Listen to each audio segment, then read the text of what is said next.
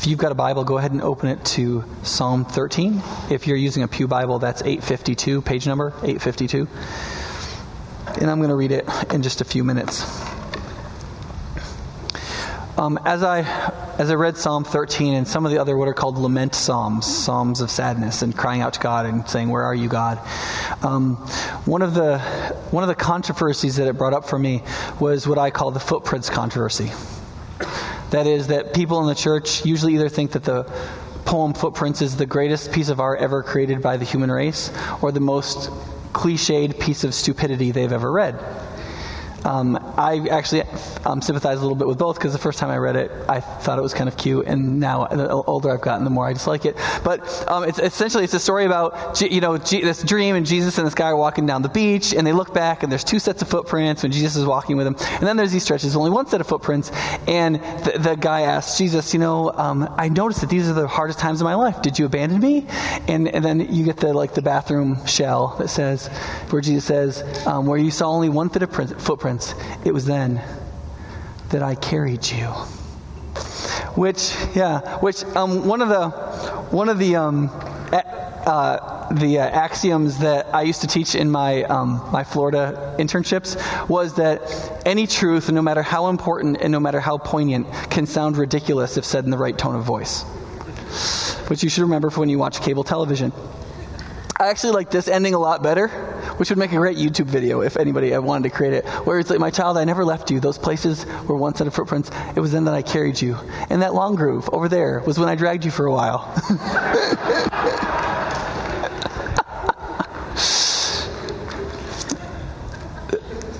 the Lament Psalms and this, and it's all, it's meant to be a funny way of bringing up one of the most universal problems, the strongest objection to faith, and one of the deepest struggles of every human being, and that is the, that is the questions surrounding the hiddenness and silence of God.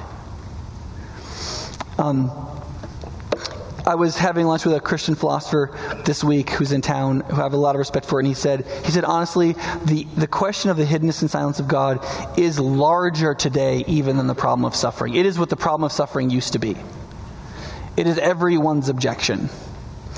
And dealing with divine hiddenness is inescapable. Everybody has to deal with it, whether it's um, a pessimistic or a glib way of dealing with it, be like, well, just still God. Or whether it's one that you believe in God, but that you constantly are trying to figure out why is relating to God like this. Um, you see this in the history of unbelief, right? Friedrich Nietzsche, the guy with the large mustache, said in Daybreak A God who is all knowing and all powerful, and who does not even make sure that his creatures understand his intention. Could that be a God of goodness? Who allows countless doubts and uncertainties to persist for thousands of years, as though the salvation of mankind were unaffected by them, would he not be a cruel God if he possessed the truth and could behold mankind miserably tormenting itself over that truth and do nothing? Jamie Kilstein, the tattooed feller, um, this is from a quote from a YouTube video with 700,000 plus views. He said, Listen, if I get to heaven, there's a God, and he's like, You're wrong. How did you live your life? I'd say, I tried to help people, I tried to give to charity. I didn't know if you were real. There was no evidence. And if he said, Well, you didn't worship me every day, then I would say, Fine. Send me wherever is as far away from you as possible because you are a sociopath. Which is just a more immature and annoying way of saying what Bertrand Russell said on his deathbed when a priest asked him, If you do die, and when you do die, and if you go to heaven and there's a God, what are you going to say to him? And Russell is said to have remarked, I would say, Sir, in addressing God, Sir, it appears as though my atheistic hypothesis was erroneous. Would you mind answering me one wee little question? Why didn't you give us more evidence? Hope that went well. now, what, this is not just an argument that unbelievers are ha- believers are having with unbelievers right? This is an argument that believers are having with themselves. And clearly from Psalm 13, it's an argument that believers are having with God for thousands of years, which is a little awkward. It's a little like the wife who goes to a party and her husband gets publicly criticized by some dude and she steps in and totally defends them, even though they were having a screaming match about the same thing in the car when she was telling him how big an idiot he was about it. It's a little like that. But you can see this. Um, in Psalm 13, I mean, I mean look, let's look at the text. How long, O Lord, will you forget me forever? How long will you hide your face from me? Now, verse, verse 2 gets at the heart of this how it, how it feels, what it's like. How long must I wrestle with my thoughts and every day have sorrow in my heart? And then in the, the workings of his life, how long will my enemy triumph over me? In 2007, um, there was a book from the private journal of Mother Teresa that was published called Come Be My Light. Um, the, it had, it, there was a shocking revelation, in it, and it wasn't that Mother Teresa had some kind of illicit affair, that she was laundering money or something like that. That wasn't what was shocking at all. What was shocking was what she said about her feeling of God's hiddenness from her. Now, I will say this before I read this passage. I want, I've considered actually burning every journal that I've ever written because it turns out that I only ever write in my journal when I want to shoot myself in the head. Okay? I, I, mean, I always journal when I'm most depressed. And so if my kids ever get a hold of my journals and they read them, they're going to be like, man, dad was such a downer. But but it's because that's an activity. It's, it's, a, it's, not a, it's not a fair set. People tend to journal more when they're depressed, right? And so I'm not sure that this is a good description of Mother Teresa all the time. But here's what is a good description of how Mother Teresa felt when she wrote this journal entry. And this is what it said in one of them Lord my God, who am I that you should forsake me, the child of your love? And now I have become the most hated one, the one you have thrown away as unwanted and unloved. I call, I cling, I want, and there is no one to answer, no one to whom I can cling. No, no one, alone. The darkness is so dark. The loneliness of the heart that wants love is unbearable. Where is my faith? Even deep down, right in, there is nothing but emptiness and darkness. My God, how painful is this unknown pain?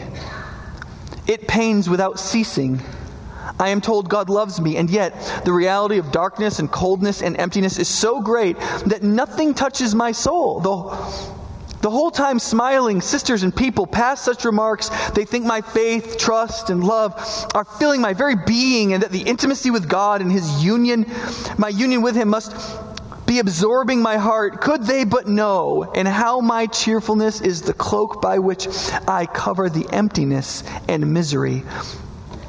What are you doing, my God, to one so small? In 1963, um, C.S. Lewis published a book under another name, N.W. Clerk, called The Grief Observed, which were his unguarded journal entries after the death of his very beloved wife, um, Joy Davidman. A brief marriage, a very beloved relationship. In fact, the, the, kind of ironic thing about it was because it wasn't published in his name, somebody sent him a copy of it to comfort him in his sorrows. Whoops. Um, but in one of the one of the journal articles, one of the journal entries, he says this: "No one ever told me that grief felt so much like fear. I'm not afraid, but the sensation is like being afraid. The same fluttering in the stomach, the same restlessness." On the rebound, one passes into tears and pathos, maudlin tears. I almost prefer the moments of agony. These are at least clean and honest. Meanwhile, where is God? When you're happy, so happy that you have no sense of needing Him, if you remember yourself and turn to Him with gratitude and praise, you will, or so it feels, be welcomed with open arms. But go to Him when your, your need is desperate, when all other help is vain. And what do you find? A door slammed in your face and the sound of bolting and double bolting on the inside. After that, silence. You may as well turn away. The longer you wait, the more emphatic the silence will become. Why is he so present a commander in our time of prosperity and so very absent in our time of trouble? You can say this about the old cathedrals. This is Notre Dame. They were, they were created not to be little cozy places where we could all talk about Jesus being our personal friend. They were high places. They were echoey. They felt empty. They, it felt like the universe was big and that you were small in it. They were, they were built to communicate a transcendent God who revealed himself darkly, right? That's why there was so much talk of the old saints, right? They were saints, they were just people. They might be good examples, but at least you could tell their stories and you could know more about. And there were lots of stories that way, right?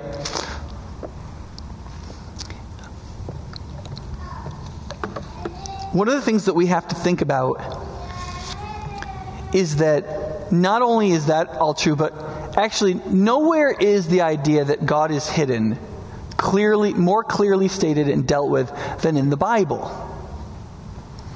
The Bible reveals God as both a speaking and showing, revealing God, and a God who hides himself and is profoundly silent. As both, side by side, unmingled and unmitigated. And the question that then comes up is what are you going to do with that? How are you going to deal with it? Because you're going to deal with it. Some of you are dealing with it right now. Some of you would say, I've been dealing with this my whole life. I've, I've been dealing with my whole Christian life. Since I thought there was a God, I've been dealing with it. And some of you are going to be dealing with it. Those are really the only options. Even the people whose understanding of faith is always to seek the presence of God, almost all of them will say that there were seasons or periods that were very long that were very difficult.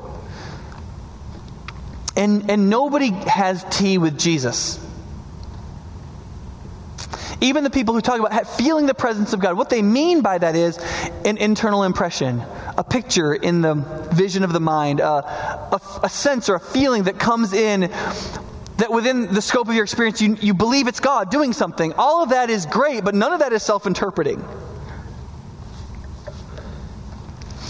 And so, when you look at, for example, Isaiah 45 15, it says this Truly you are a God who hides himself, O God, the Savior of Israel. Blaise Pascal, commenting on this idea in the Bible in Pensées 228, Thought 228 says this What do the biblical prophets say about Jesus Christ? That he will be plainly God? No but that he is a truly hidden God, and that he will not be recognized, and that people will not believe it is he, and that he will be a stumbling block on which many will fall, etc. But let us, meaning us Christians who say that this biblical God is real, let us not be criticized for lack of clarity, since we openly profess its intentionality. Or in Mark's Gospel 9 to 12, after Jesus tells the parable of the sower, people, they said, Well, Jesus, why do you talk like that? And most of us say, Well, Jesus told stories because everybody understands stories, right? Isn't that the reason? Well, here's Jesus gives his reason. He says, the secret of the kingdom of God has been given to you, but to those on the outside, everything is said in parables, so that they may be ever seeing and never perceiving, be ever hearing and never understanding, otherwise they might turn and be forgiven. And then he said to them, Don't you understand this parable? How then will you understand any parable? Which is hilarious because he's saying, I say it so that people won't understand it. Are you kidding me? You don't understand it? This story is so simple. Now, I can't get into all that, and he's not saying, I'm speaking in parables so that nobody can come to me. In the larger context of the gospel, what he's saying is that, that for those who see it, they see it. They have ears to hear. They hear it, they go, oh, that makes perfect sense. And those who won't hear it, as an act of will more than an act of mind, they don't see it because they won't see it.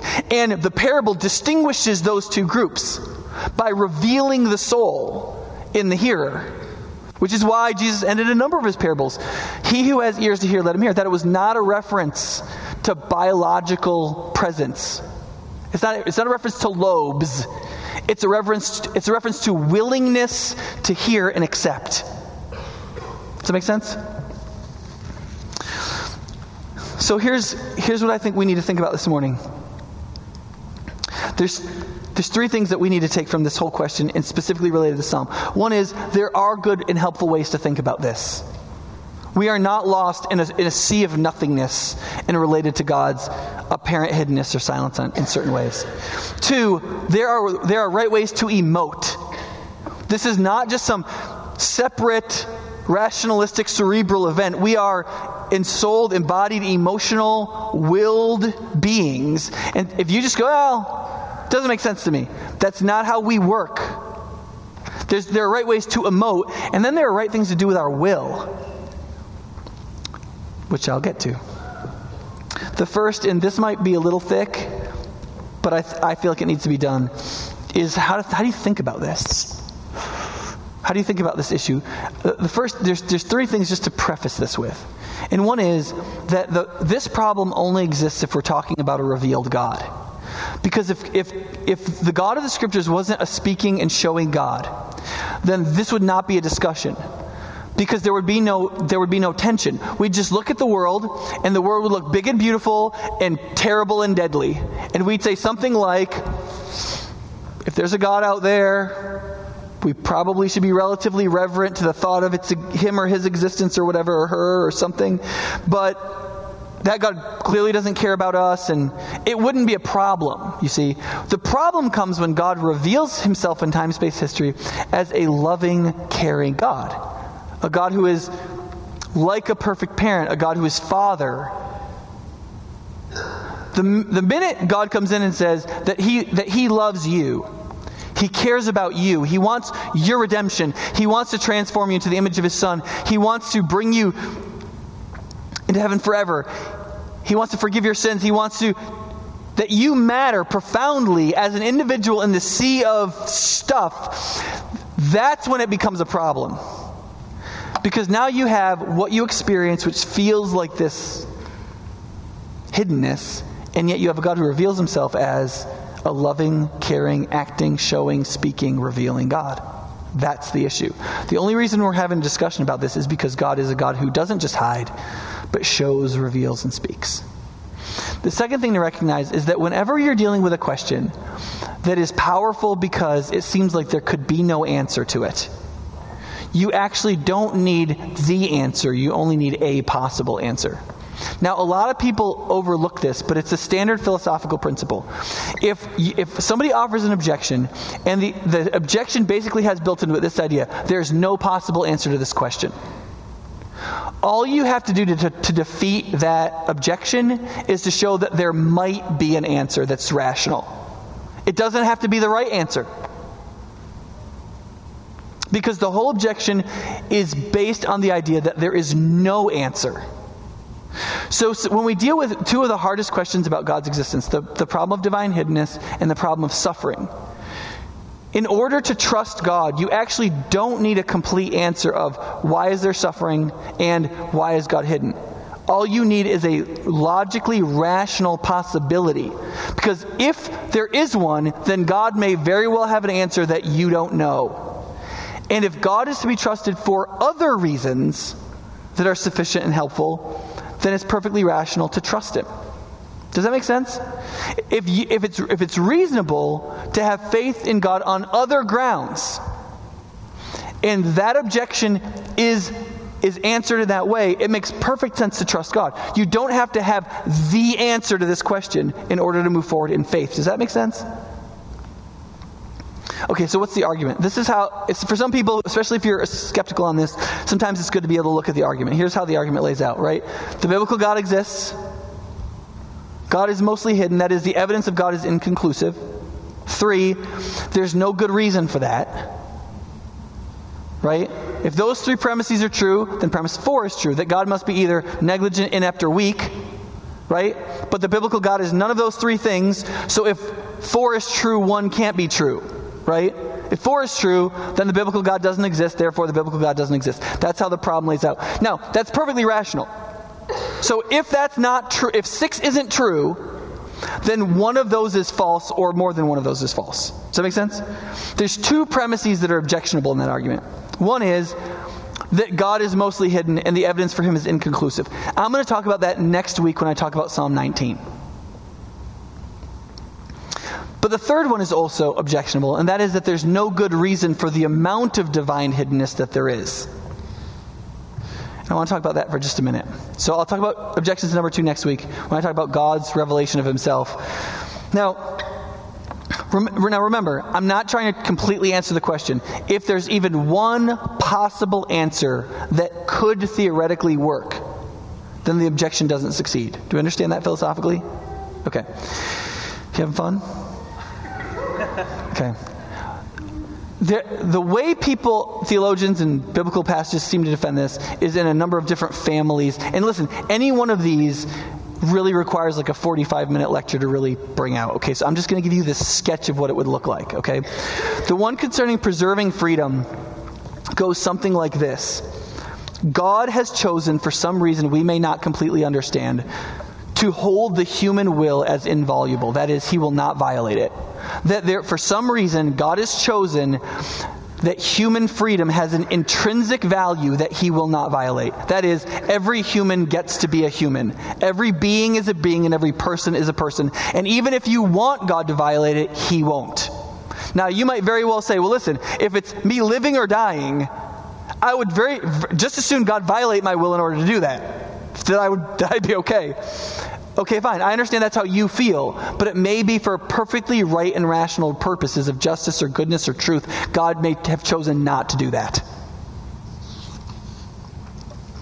And you can see this in certain passages I preached on last year in 1 Corinthians about the human conscience, where Paul said, Do not violate your conscience. There's something, if, if you do anything, don't never violate your conscience because it's, it's kind of the seat of who you are. And if you do that, that that will take you somewhere you don't want to go. Well, if the one thing you cannot violate is your conscience, why has God spoken that that's the one thing you dare not violate? It may be theologically possible that that is one of the one of the only things he has chosen not to violate. And the minute you allow for your will to be inviolable, then you've also allowed for your willfulness and personal delusion to create a feeling of divine hiddenness that's profound. That's all I can say about that. Moving on. The second is soul making. And that is that there is something, there's some way in which God uses his, his hiddenness or his silence to form you in a certain way or to reveal who you really are for purposes of judgment or salvation. Right? This is a little bit more difficult one, and I don't think this is the best objection. But remember, if any of these work, the whole argument works. Does that make sense? Um, so, for example, um, there's a there's a chess teacher that apparently is very sought after named um, Bruce Pandolfini. And apparently, this guy never tells chess players what to do or how to play chess. He won't do it. All he will do is ask questions and rephrase them. And apparently, he says he'll sit for hours and say nothing to a student because he, he doesn't want them to be a chess student, he wants them to be a chess player. And what has to happen for you to become not a chess student but a chess player is you can't just be told what to do with your rook, queen, pawn, or king. You have to realize what is to be done. And that is a kind of internal being that, that is not created through the displaying of information, which is ultimately what revelation is. And so, divine hiddenness or divine silence could be a pedagogical method to form souls or to teach. Another example of this is, is the order of pedagogy. If you think about, think about the story of Adam and Eve, right? You got Adam and Eve, they're in a garden, they don't know much. There's a tree of the knowledge of good and evil, and God says, Yeah, don't eat that, uh, eat everything else. And a lot of people look at that and they think, Well, that's how it was going to be forever right? It was just this tree and it was just there and it was annoying and they I mean, what were they supposed to do? But the Bible never actually says it was going to go on just like that forever. In fact, God explicitly said in Genesis 1 that they were going to go out and inhabit the whole earth and they were going to pop, right? They weren't going to be in that specific situation forever. So what, what gives? Well, you see, when Augustine wrote about this in the fourth century, he, he said, fifth century, sorry, he said, it's pedagogy. God wasn't going to leave them there. He was going to teach them all that stuff, all the stuff they got from the fruit, in a way that destroyed them. He was going to teach them in a way that would grow them. But here was the, here's the problem the first lesson that human beings needed was to unconditionally trust their Maker. That's lesson number one. And you got to get lesson number one, or you can't get lessons two through infinity. Because every successive lesson builds on this one. And therefore, especially if we're sinful, forgetful creatures, that lesson has to be built into every successive lesson because that is a lesson we're most prone to forget. Now, if that's true, I'm not arguing it is, I'm saying it could be true. If it's true, then what would be a mecha- what's the fruit mechanism for all of us now in this time in God's working of salvation? Well, I don't see any reason why divine hiddenness or silence cannot function as that mechanism. Especially if the most important thing we have to learn again and again and again and again is that human hubris destroys the mind and leads to delusion, but trust in God opens the mind, opens the soul, and allows God to teach. And it also reveals who we are. Right? I, I just can't say anything more about that right now. Sorry. In a number of places in the Bible, God's hiddenness is punitive or disciplinary. Like he does it in response to our sin. So there's one point in um, Deuteronomy 31:18. He says, "Surely I will hide my face in that day because of all the evil that they have done, because they have turned to other gods." So God explicitly now they haven't done it yet. This is a prediction, right? It's prophetic. He gives them the law. He says, "Listen, you need to go and, and here's what's going to look like for me to be your God." And he says, "But listen, if you turn to other gods, what's going to happen?" Well, there's going to be judgment. There's going to be this. But one of the things that's going to happen is God is going to hide himself. Now, why would God do that? Well, there might be a lot of reasons, and I'm just a dude, so how do I know? But here's what one of the reasons might be that when human beings engage in idolatry, which seems to be what every human being is doing almost all of the time, they're not directly trusting in God, right? The Bible is full of our hearts are little idol factories, right? To quote Calvin. What, what, what would God do? Well, if every, if every kind of revelation that God gives us, any blessing, any, we would ascribe to whatever, we'd keep ascribing to whatever idol we're worshiping, what has to happen, right? We've got to give up the other woman, is what's got to happen.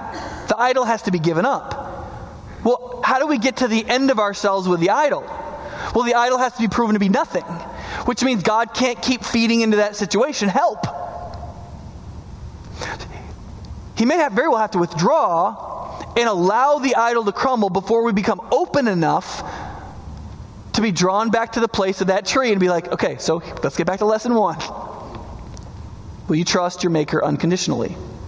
Because you need that one for all the others. You see, there's, there's a disciplinary that's, and, and here's one of the things that, and Pascal argues this about divine hiddenness too. Divine hiddenness can be beneficial or judgmental. It depends on how you respond to it. If God chooses to hide himself in order to judge our pride and to make us humble, and if we get angry about that, it becomes a function that leads to our damnation. It, it, it's a function of judgment. If we accept it and it leads us to trust and to humble our own pride, it's a mechanism of discipline that leads to salvation.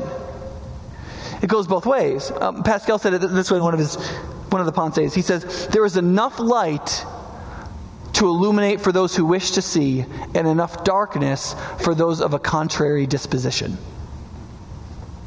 You see, that's an argument about the revealing power of divine hiddenness, that it reveals who you are. You'd be like, well, if God revealed himself more, it would reveal who he is. And it may be the divine response for God to say, no, no, no, I am revealed and hidden in exactly the right magnitude so that it reveals who you are. There's enough light that if you want to see, you'll see. And there's enough darkness that if you don't, you don't have to. Now, four is in relationship to redemptive realities. What that means is that God's revelation and hiddenness isn't the only thing God is doing.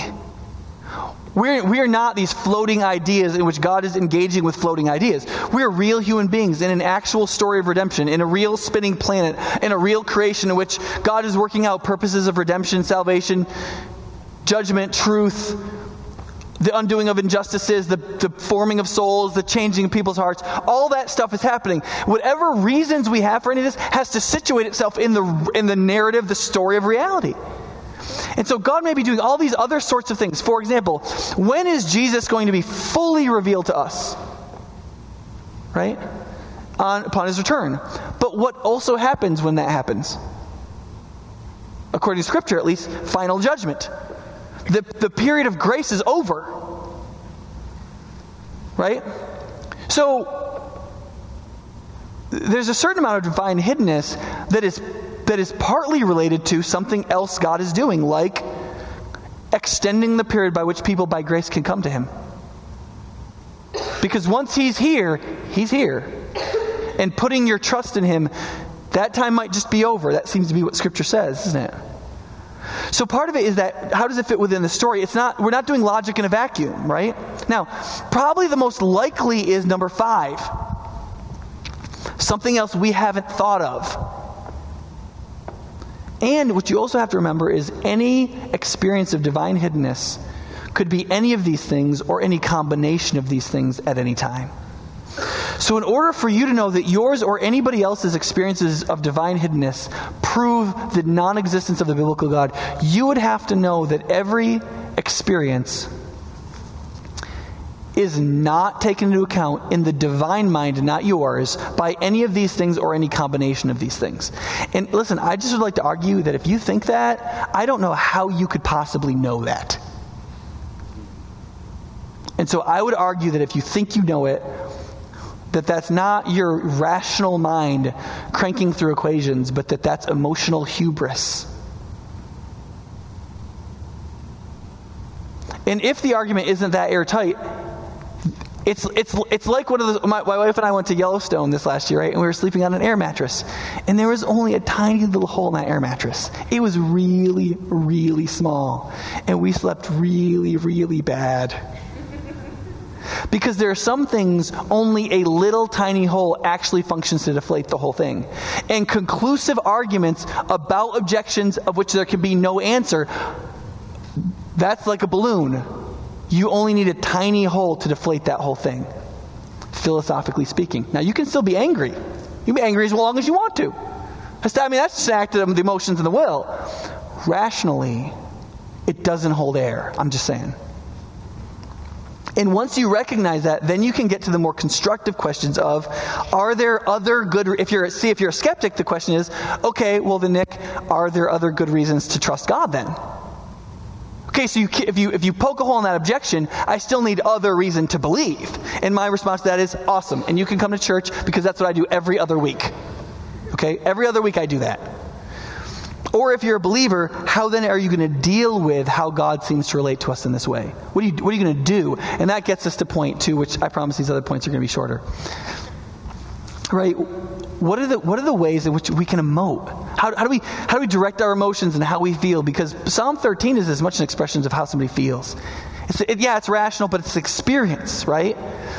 And there's a few of these things. One is follow the psalmist in making it a question and not an accusation with a period. Apparently, as you read the book of Job and some of these lament psalms, it's okay to accuse God of something as long as there's a question mark at the end. I mean, some of these psalmists say some really, some, some really unguarded things to God Almighty. But they have question marks at the end of them. And that's one of the things we can learn about faith's response to God. Because obviously, the Bible is very clear that you should be authentic, right? I mean, who talks to people who can kill him this way? People who believe in the God of the Bible do. That's who. They say, How long will you ignore me? How long will you do nothing? How long will you. Sh-? I mean, think about Lewis. Just shut a door. I mean, I don't know if you noticed this, but when Lewis said, How can he be so present when we're doing well and so so not an ever present help? That he was quoting a Bible verse. He was saying that that Bible verse is wrong. That's what he was doing. Question mark. right? So when you're gonna when you feel like that, say it. I mean, say what you're really feeling. But listen, but recognize in there somewhere that who you're talking to. An infinitely more complex, infinitely more wise, infinitely morally superior to you being that probably has a pile of webbed out answers that you can't even get your little IQ around for why he's doing so. And you don't understand it and who I don't know how that but listen say it. Say what you feel but put a question mark at the end of it The second is, oh, wrong way, sorry. The second is ask the one you're accusing for help. The one you just said, you're never going to help me. Why don't you help me? You don't see, you don't care about me. Do you know what? In the very next verses, what does he do? Look at me and answer me, O Yahweh.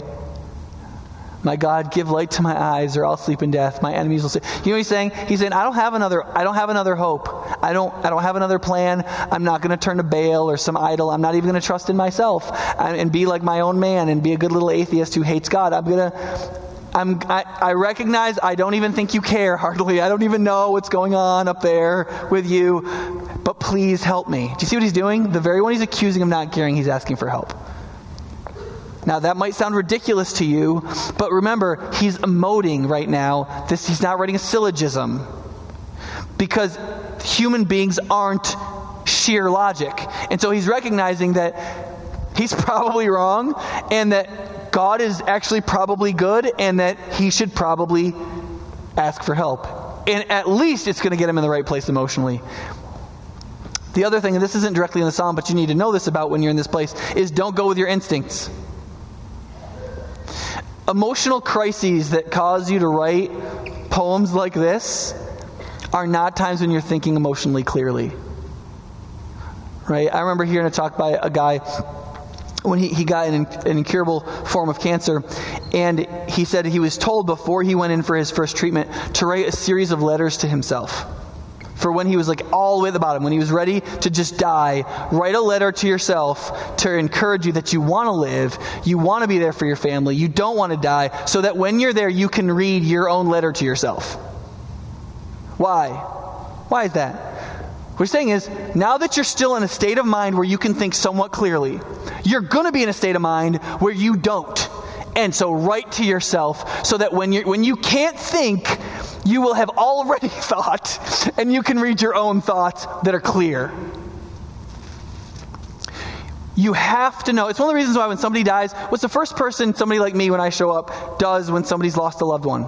Especially a spouse. People have married 30 years, right? One of them suddenly dies, and you know the pastor shows up to give his grief counseling.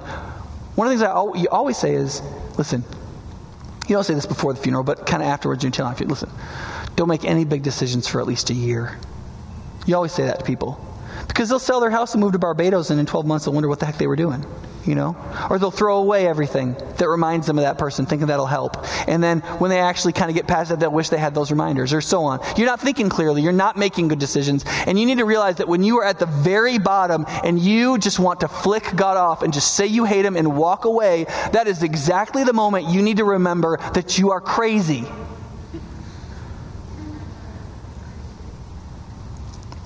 Lewis, actually, later in the book of Grief Observed, after he wrote what I read to you earlier, he wrote this I've gradually been coming to feel that the door is no longer shut and bolted. I was actually like a drowning man who can't be helped because he clutches and grabs. See, he thought of him, he thought of himself as somebody like honestly coming to God, just knocking and just wanting some help. And oh God, would you please just talk to me? He's like, no, I was really like that guy who fell out of a boat and couldn't swim and was flipping around. And if you try to save that person, they'll kill you. And they can't, you can't help them. Uh, who is, who's ever been a lifeguard, right? What do you do with somebody who's like that? You got two choices, right? A, push them under. Two, just wait, right? You just got to wait till they tire out, even if they go under. You can revive them as long as you're alive. But if you go out there and they drown you too, it's not going to work. And you see, there, when we're in this state of mind, we get like that. That's what happens. You, you want to believe you're a rational being? Listen, when Luther said reason is a prostitute, he really said the W word, but I'm not supposed to say that, I don't think, um, on Sunday. He didn't mean let's not be philosophical. He didn't mean let's not be rational, let's not think. That's not what he meant. He meant you're not nearly as rational as you think you are.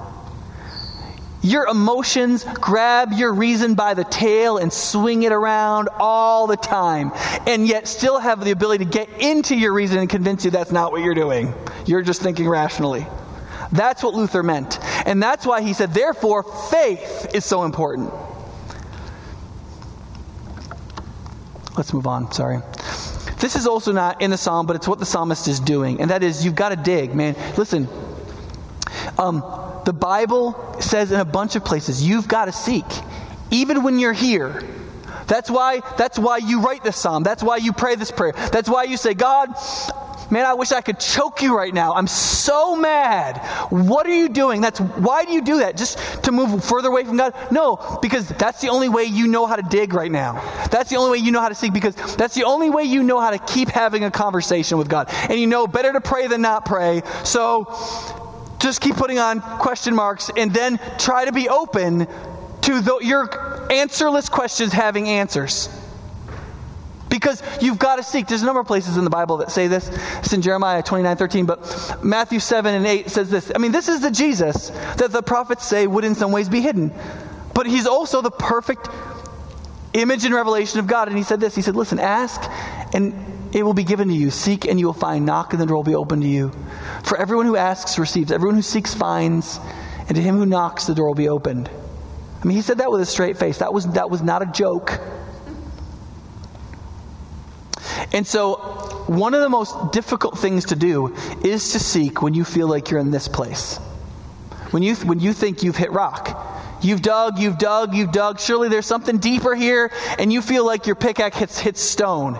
And you're like, crap. But who's ever, who's ever dug past that? Do you remember doing that? I remember when I was a kid. I hit that stone, and what did I do when I was seven? I just gave up, right? Just gave up. But what did I learn to do by the time I was 20? In certain cases, because I was a farm boy. That rock probably doesn't go infinitely in every direction, right?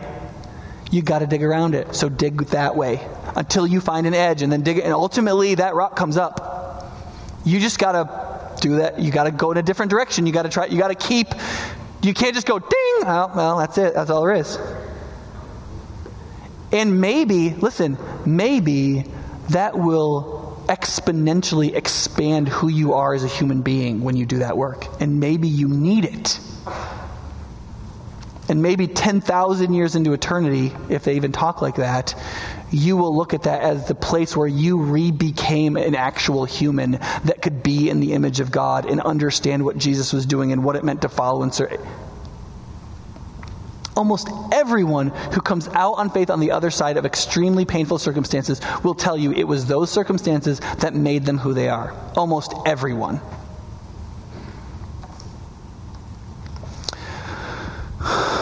Which leads, this is the fifth thing you need to do emotionally. You need to set your will like it's a broken bone. You need to realize that your will has lost its integrity. It needs to go back into the place it was the last time it had, had integrity, and it needs to get braced until it can bear weight again. And that's really the third point, isn't it? The work of setting your will. How do you do that? And it's right here in the last verses. It's right in the psalm. The psalmist does it. He talks to God, he asks God for help, he does the praying part, and then he realizes that something's got to happen in here. He's got to exercise faith. That even when he has no faith, he realizes that he needs to exercise faith. And it's not because he's going to check his brain at the door, that it's totally irrational to have faith, but he's going to put his brain over here and just have faith. No, what he realizes is that his real problem is he's in emotional turmoil. How do you get out of emotional turmoil? There's certain things you have to do to recover from it, and you've got to set your will in that direction. And so he, this is what he does three things. He looks back, because for him, this faith decision has already happened. He realizes he's not in a good state of consciousness. He knows for years he's trusted and depended on God, and he believes that. And so he looks back and he says, I have trusted in your steadfast love. Right? That word has said steadfast. It doesn't end, it never stops. God, just because God stuck with me all those years, and now it feels like he's totally gone, but wait a second, wait a second. I'm in the pit right now. That's what I believe. And I believe that right now. I wrote a letter to myself. Right? And then he anticipates, right? He looks forward. He says, I'm not always going to be here. I'm not always going to be here. I am, I am going, my heart will rejoice in your salvation. That day is coming. It may not come for a while, it may come after I'm dead, but it is coming. And he, he comforts himself by looking forward to that moment. And then he recognizes then to, to imbibe that, to feel it, for it to kind of come out of him, for him to get into a different place, he has to do something. Because we're emotive, physical beings. We're rational animals, to quote Aristotle. That is, there's more to do than just try to think your way out of stuff. When you didn't think your way into the thing, that's probably not the solution. The solution to every question isn't rational. Sometimes you have to exercise faith. And in this case, he does it. He says, I'm going to sing to the Lord. He's been good to me. I'm just going to sing. Don't really feel it right now, but, but I'm going to do it. There was this time when I was in seminary, I was youth pastoring, and um, I got vertigo. Have you ever had that? It's awful. It's awful. I was playing a softball game one day, and I'm a, I'm a decent softball player. Somebody hit this little blooper, and I was like, oh, I got that. And I just like fell down and crashed. Didn't catch the ball. And I was like, what's wrong? I couldn't hardly stand up. I was in the bed like nine days. Couldn't move. Just to move my head like this much. Just to hurt a lot. And my wife called the doctor. He's like, yeah, it's just going to take a few days. Just let him let it run its course. But it was like, you know, a, a while later. And I mean, I mean, I'm a joker, and, and this, this girl, Megan, from the youth group came to visit me, and um, the only joke I could make was I, I, did a, I did a poop impression. That was, that was all I could do. It was bad. And so finally, um, my wife called the doctor, and he's like, Yeah, you know, he should be better. And I just wasn't. And so my wife was kind of like, Look, you got to get up. And I was like, Baby, you know what this feels like. It is, it is, it hurts. She's like, I know. You're going to get up. And she was very insistent. And like, I mean, and it was, I mean, it was, it was awful. I mean, it felt, I couldn't walk, I couldn't stand up, I couldn't see straight. My head just pounded and pounded and pounded and say, no, just lay down, just stay still, just, just wallow in it, just wallow in it. And it was, it was hours of that. and a couple days later, I was normal. It was the last thing I wanted to do was get up.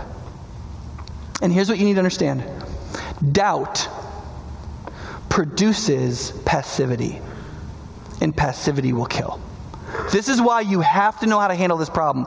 Because intellectual doubt, or whatever creates doubt, which could be a lot of different things, produces an emotional, and intellectual, and a will based passivity. That passivity devours faith and creates more passivity, and it leads towards the loss of trust. And so at some point, there has to be an action. You have to set your will. You have to say, no, this is what I believe. I'm going to go back to the point of integrity. And th- why do you think we have church? Why do we pray for each other? It's the cast.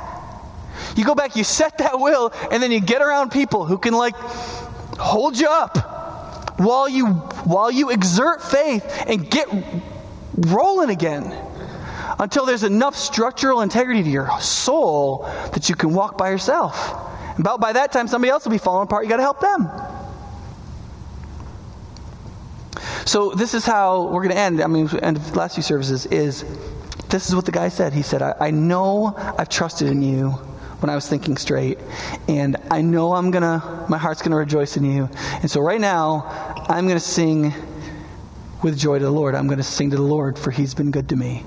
And so uh, one of the things to do is this is why we go to church. This is why we go to small group. This is why we have spiritual friendships. This is why we pray for each other. This is why we have devotional times where we read the Bible and pray. This is why we spiritually journal. This is why we do every spiritual discipline, corporate or private. It's all about that. It's all about because you have to act. Faith has to be exercised, not against reason, but the exercise of faith is something reason can't do for you. And so it has to be done. And so I want to encourage you over the next few minutes. Worship team, you guys can come up here. Um, over the next few minutes, listen, um, try it, do it. Um, you may not feel it. That's okay. It's actually sometimes better. One of the disciplines you must have is the ability to worship, love, pray to, talk to, journal to, think about God when you're really upset, you don't feel it, and especially when you don't feel anything. You're not even mad, you're just indifferent. That is the time it is most critical to listen to somebody when they say, You're getting out of the bed, you're going to stand up, it's going to feel awful. But if you walk it for a little while, you're going to feel better. And God isn't going to feel his head, and you're going to realize you are drowning and swinging your arms around. Let's pray. Father, um, we want so much to be able to trust you, and we recognize that Scripture teaches that our problem is not um, our rationality, that we're too rational to believe in you. We, rec- we recognize that Scripture teaches that our issue is that our, our, our reason is not um, virtuous. And that we tend to be self indulgent, we tend to be self justifying, we tend to not want to see, and we tend to not want to submit to the painful reasons and purposes of your hiddenness. We realize we're averse to them and we don't we don't want to be soul formed in painful ways and we don't want our soul to be proved and we don't we just don't want any of that stuff. Um, we don't even want our will to not be violated because we want you to want our will to do whatever it's supposed to just on its own without any effort we don't want to have to become anything and so father we pray that you'd help us to act right now as we sing these songs they're just you know, fallible pieces of human art. But Father, help, please use them. And we pray that you would lead us from, from A to B on this thing. Pray in Jesus' name. Amen.